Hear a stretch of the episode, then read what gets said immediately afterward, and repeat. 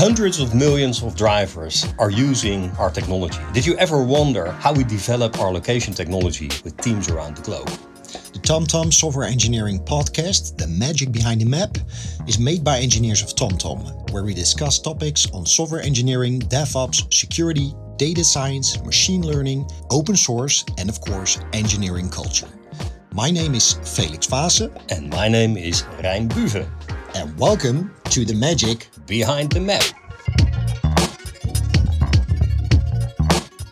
So, Felix, in our first episode of this podcast, I thought it might be a nice idea to talk a bit about site reliability engineering.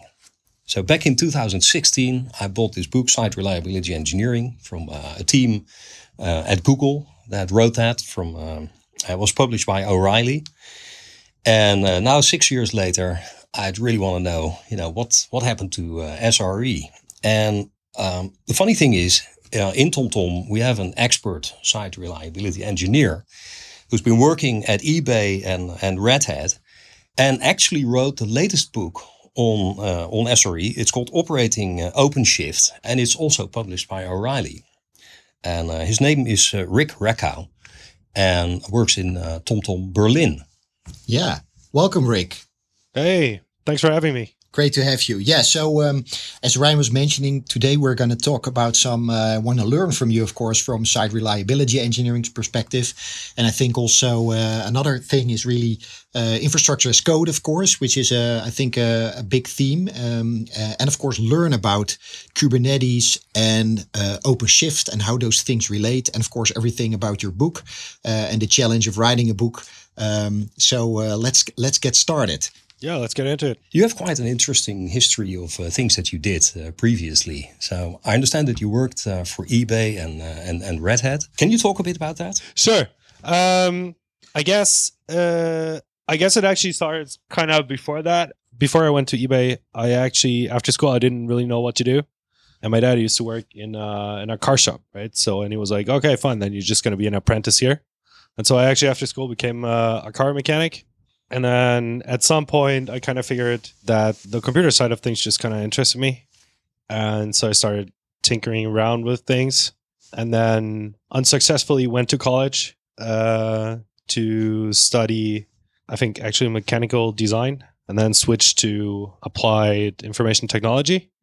And then I became a working student at eBay. Um, and I spent basically all my time in the office and no time in university and so at some point, my my manager back then was like, "Hey, would you know I like to uh, go full time?" And I'm like, "Yep, yep, yep, yep, yep, yep. No more university for me."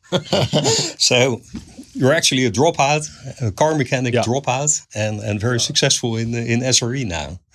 I have one one question, of course, about that because when I hear car mechanics and think about computers, I was just wondering what made the spark. Was it tuning the engine, or? Uh um, so I think I think a lot of stuff became more and more technology based, right? Like uh, you had to use uh, diagnostic tools for more and more stuff, and then you always had kind of like an electronic component around it, and that also became more more and more important. And so I started to kind of tinker around with the tools that we were using, like the RFID readers, and then tried to see if I could make them do different things than they were, what they were intended to be doing. And then I figured that I was kind of not that bad at it. And so I thought, hey, that might actually be uh, pretty interesting. So when you went to eBay, what did you do there? Um, I joined eBay when they were, or that's actually the eBay Classifieds group to be kind of more precise. And that was kind of in that time when they were moving from traditional sysadmin doing to to more DevOps stuff. So I was coming there. The first thing that I did was migrating the monitoring system from Nagios to Sensu and kind of make everything a little more intelligent in terms of the monitoring and alerting there and that was kind of my main focus. And that's i think some some kind of love that i kept throughout my career now and a focus that i that i still have. So that's that. And after that um, i think kubernetes kind of came around the corner. So I joined a central team in the eBay Classifieds group to build a central Kubernetes cluster that, in hindsight, I would say was not the brightest idea that we ever had but it was kind of the early days, right? It was like, yeah, Kubernetes is great, and we're gonna have one big cluster, and everyone's gonna share it, and and it's going to be super cool. And then uh, we kind of figured, oh, uh, how are we going to build isolation in one cluster? And what happens if uh, we have noisy neighbor issues and I don't know what? So it was a bunch of very interesting challenges. So, do you see that there's been a, a real development in that area with knowledge about Kubernetes also in other companies? Yeah, I think so. I think um, I think the industry evolved rapidly, right? So back then, I think that was kind of 2016 or 17 a lot of people were talking about Kubernetes and how it was really cool and the capabilities that it might potentially have and advantages that it might be bringing. But then in reality, not a lot of people were actually using it in production for production use cases. I, I really vividly remember uh, KubeCon in uh, in Copenhagen, and uh, someone at a talk basically asked, "Hey, how many of you are actually using Kubernetes in production?" It was like at most twenty percent of people. And I think we've come a long way from there. Kubernetes has become kind of the the de facto standard, I think, for container orchestration, especially now with Mesos being moved to the attic. There's basically just Kubernetes and Nomad. Hey, and uh, Rick, uh, if if you uh, for listeners who are not you know really into it, could you explain to us what Kubernetes is all about and what kind of problems it solves? So let's think we have an application, and in in the ancient times, our application would run on on a server, right? And then the next step was basically virtualization. So our application would run on a virtual machine on an actual piece of metal on a on a server. And then the next iteration from there, I think, would be that we would be starting to stick our application in a container. So that our application, everything that it needed, and all of its dependency would be nicely packaged up and basically just be able to run everywhere that's all fun and games if you just have one application and one instance of it. But like as soon as you want more of those, you start to have issues, right? You need multiple containers. So how do you start to keep those in order? And that's where basically container orchestration comes into play. Um, you need to manage the lifecycle of your container. Uh, what happens if you want to deploy a new version of your image? Um, how do you actually expose it? And so that's where um, Kubernetes comes in, right? So it gives you a place to run your container and also do everything in and around the the lifecycle and and exposing of it. I think that's that's kind of the very gist of it. Rick, I'm uh, I'm wondering, yeah, because what interests me, I think we're we're going to dive a bit deeper into the origins of Kubernetes and and how it relates to OpenShift, for instance. But what I uh, found very interesting was in the early days when people started using Kubernetes, you said it was quite challenging. So so could you explain a bit on um, maybe also what site reliability engineering is about? Because i think when you have tools to do all this orchestration and kind of things that's just part of the story right? There's also another story which you briefly touched about on monitoring alerting. Um, so could you explore a bit on how sre ties into kubernetes and what kind of challenges basically doing sre with something like kubernetes? So i think um, sre uh, has its focus on on the reliability aspect of things right um, and as you said, everything else is just a tool. Kubernetes is just a tool, or your monitoring tools like Prometheus, Grafana, or in the Nagios for the for the older ones among us. Like that's just all tools.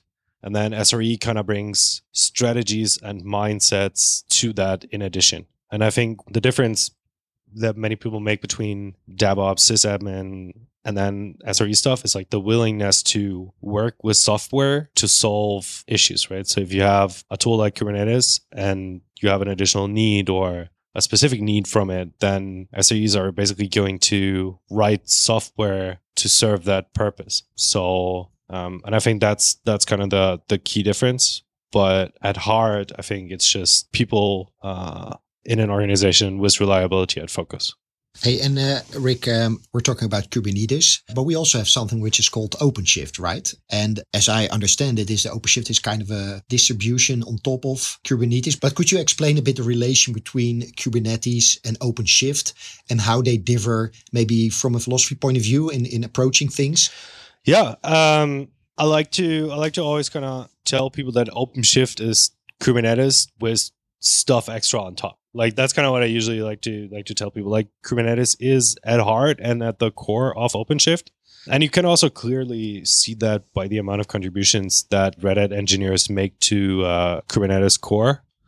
Um, and also everything around that, right? Kubernetes nowadays is so much more than just the the base tool, so to say. Like it's a whole community and and an ecosystem. Um, there's so many special interest groups, and basically, folks from Red Hat are involved almost everywhere. I mean, for one, they they're all big open source enthusiasts, I think, um, but also because it's really important to help shape kind of the foundation of OpenShift. And I think OpenShift uh, has a lot of things figured out that the average vanilla Kubernetes user still has to figure out, right? So think about authentication, uh, authorization, how do you get traffic into your cluster how do you monitor things? Like those are those are things where openshift brings an opinion to kubernetes and then basically has that implemented already. So uh, on a vanilla Kubernetes cluster, you basically have to think about all the challenges yourself. How do I uh, get traffic into my cluster? What ingress do I use? How do I set it up? How do I get it into the various namespaces? And then the same again for monitoring. What tool do I use for monitoring? So most people, I think nowadays, kind of use uh, the Prometheus operator. So how do I set that up properly? How do I isolate uh, my namespaces from one another again? What do I pick up? How do I have my alerting rules? And so on and so forth, right? And so with OpenShift, you basically go ahead, install it, and you can start putting workload on it right away. So you have monitoring for your cluster out of the box. You have an, an ingress abstraction with the router. Uh, so I think that's uh, definitely something that is that is really really important and that makes OpenShift really attractive, I would say. That's interesting. Yeah. Hey, and, and Rick, what I, what I also found interesting is, of course, that cloud providers uh, provide managed, basically installations of OpenShift. Eh? So on uh, AWS and on Azure and on Google, you can, I think, use OpenShift managed clusters. Um, and what I'm interested in is as I hear you talking, you mentioned the first step and the virtualization of machines, basically.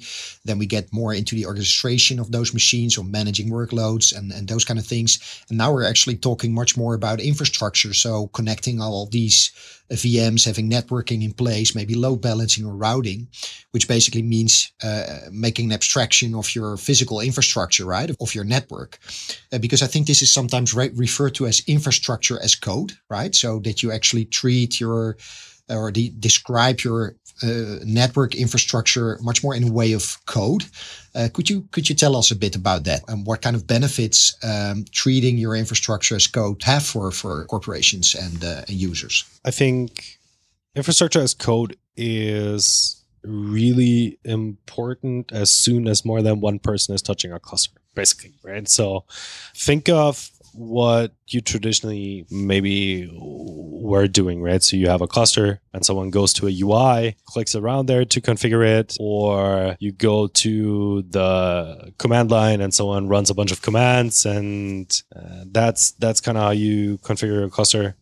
Um, and that basically just doesn't scale, right? Because the next person that comes doesn't know what kind of scripts you were running, what you clicked in the UI, whatever in the world you were doing. And it's also not reproducible in case you ever have a failure or you want to have another cluster.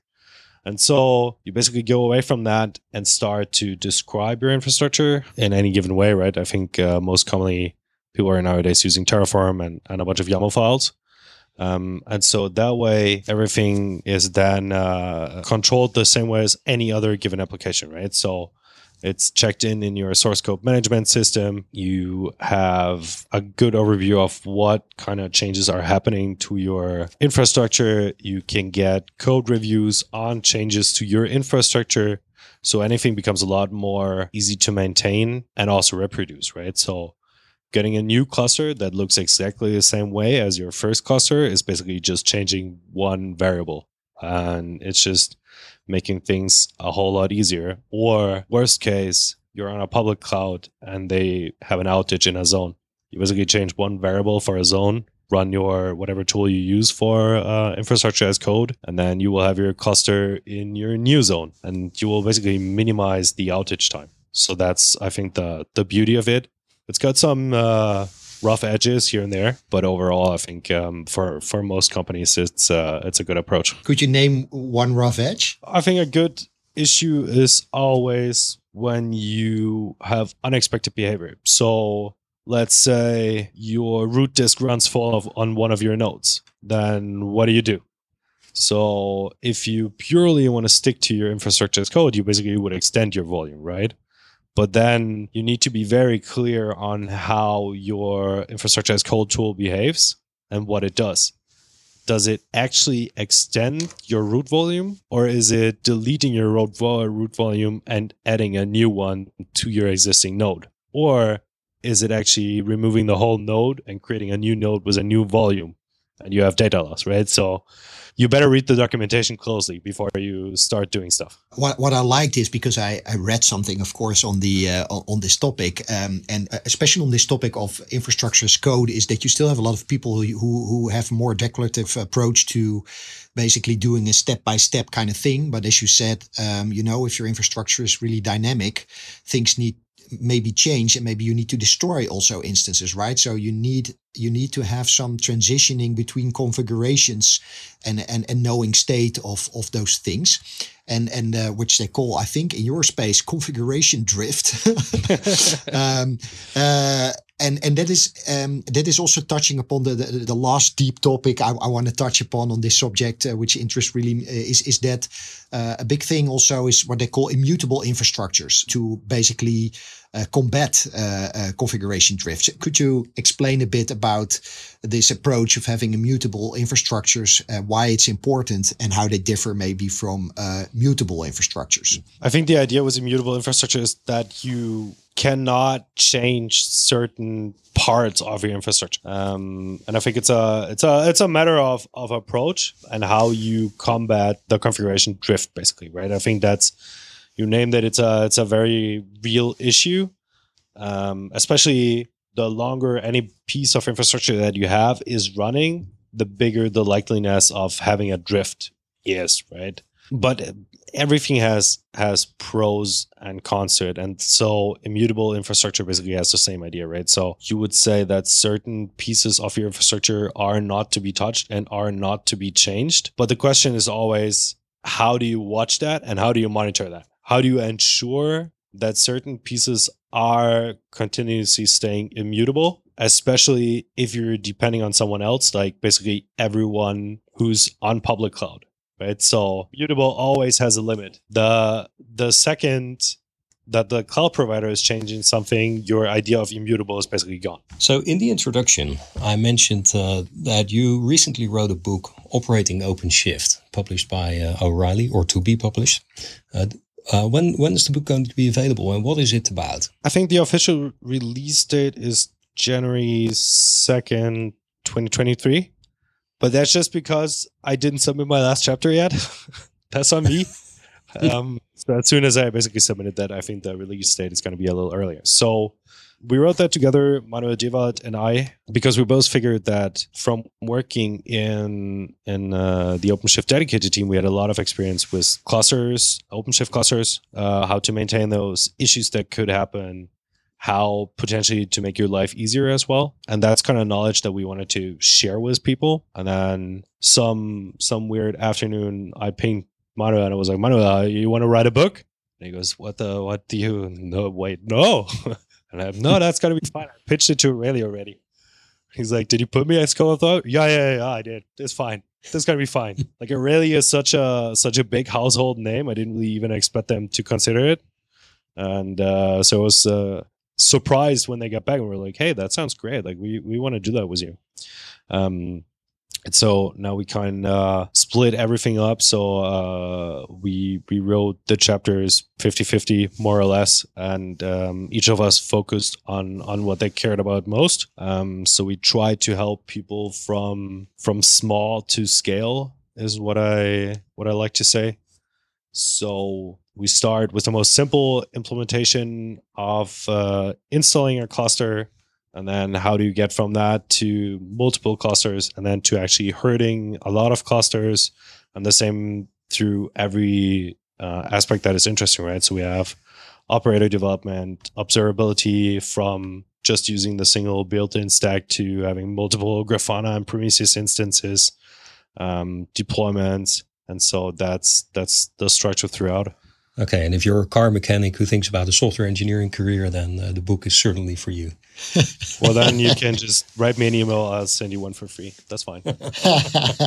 Talking of which, I think the, the book is in preview on O'Reilly. So I think we'll put up a link in the show notes where you can uh, can look uh, at the early chapters as you write them. Yeah, one, one, one last final question because I think your journey was is uh, very interesting and it's also nice that you shared it with us, Rick, uh, of becoming, you know, uh, stepping in your father's shoes, uh, becoming a car mechanic, but making the transition towards software engineering. Also for for young engineers listening, you know, maybe at the start of their career, is there any words of wisdom or some things you learned which you would like to give as advice to people listening? I think the most important one is uh, stay coachable and look after yourself. I think those two together are uh, what I kind of had to learn the hard way over time, and uh, that's that's probably what I would give as an advice to everyone, right? So uh, looking after yourself is really important. Like you're not winning if you're working 14 hour days and and more than everyone. Like make sure that your your physical and your mental health are in order, and like no one's no one's going to be mad at you for that, and you're just going to feel better. And if that's what you care about, you're also going to deliver better work at the end of the day. And staying coachable is the other one. Um, even if you have experience, if you have opinions on certain things, make sure that you always listen to what the others have to say because chances are they will be able to bring something to the table that you can learn from. Um, so yeah that's that nice rick hey rick thank you so much for sharing your story and um, uh, for being here with us. Um, and to all everybody who's listening, thank you all for listening. And don't forget to subscribe on engineering.tomtom.com and check out the show notes with resources and links discussed in the show. And uh, we see you in the next one. Yeah. See you in the next episode. Bye. Bye. Thanks, Rick.